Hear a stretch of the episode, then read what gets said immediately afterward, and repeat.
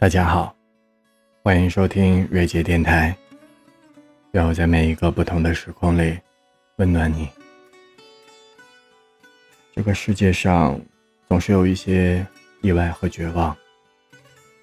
在不经意间就会向我们袭来。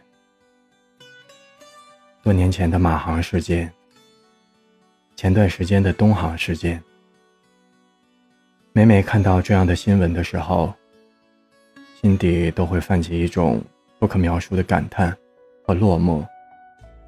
飞机虽然被大家称为世界上最安全的交通工具，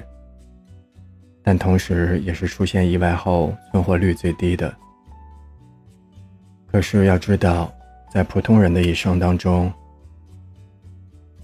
结果极不可逆的小概率事件还是不常遇到的。正好最近时间空闲比较多，我看完了正午阳光出品的电视剧《大江大河》第二部。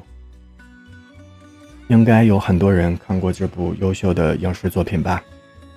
男主分别是从小学霸，长大了以后成为化工厂副厂长的小辉，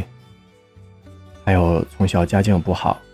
翻山越岭卖手工馒头，长大以后随着改革开放的浪潮，在商界里面如鱼得水的杨巡。第三个男主是南方乡村里面长大，敢想敢干的村书记东宝。经历了生活的磨练和事业的小有成就之后，你会发现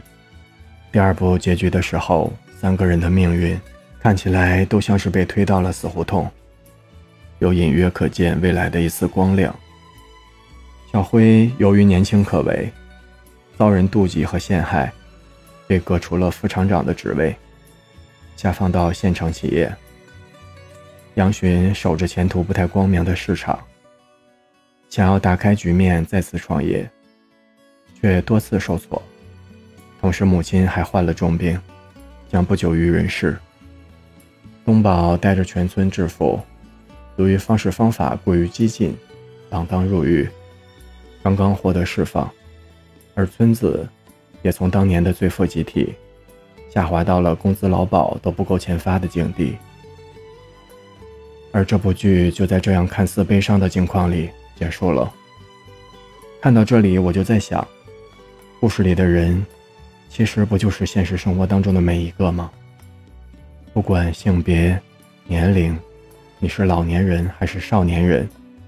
我们的一生总是充满的困惑与不安。正当我们失望伤心的时候，我们看到那片黑暗的背后，隐约有什么东西在发着微弱的光。不是有人说过，越接近黑暗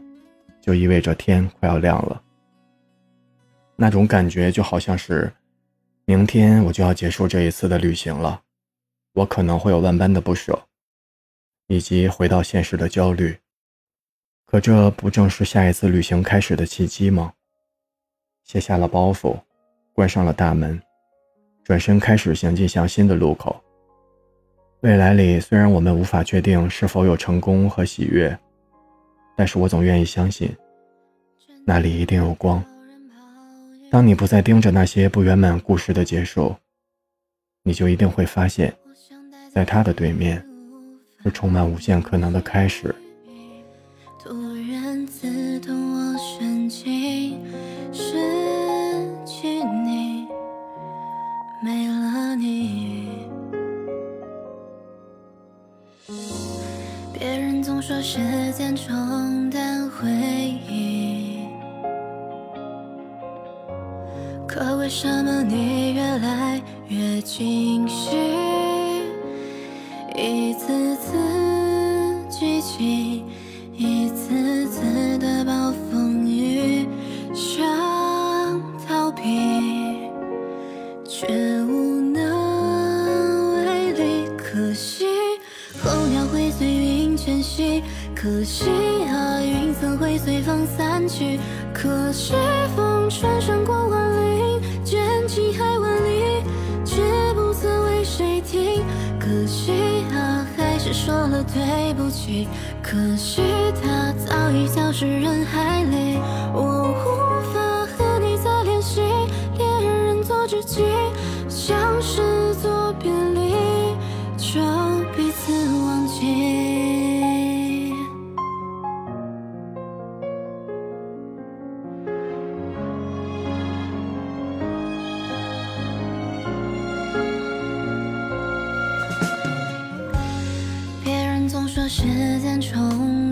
回忆，可为什么你越来越清晰，一次次聚集，一次次的暴风雨，想逃避却无能为力，可惜候鸟会随云迁徙，可惜啊云层会随风散去，可惜风穿山过万里，卷起海万里，却不曾为谁听，可惜啊还是说了对不起，可惜他早已消失人海里，我无法和你再联系，别人做知己，像是一座别离，可惜候鸟会随云迁徙，可惜云层会随风散去，可惜风穿山过万里，卷起海万里，却不曾为谁听，可惜啊还是说了对不起，可惜他早已消失人海里，我无法和你再联系，别人做知己，像是做别离。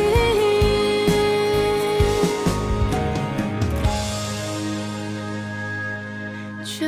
彼此忘记。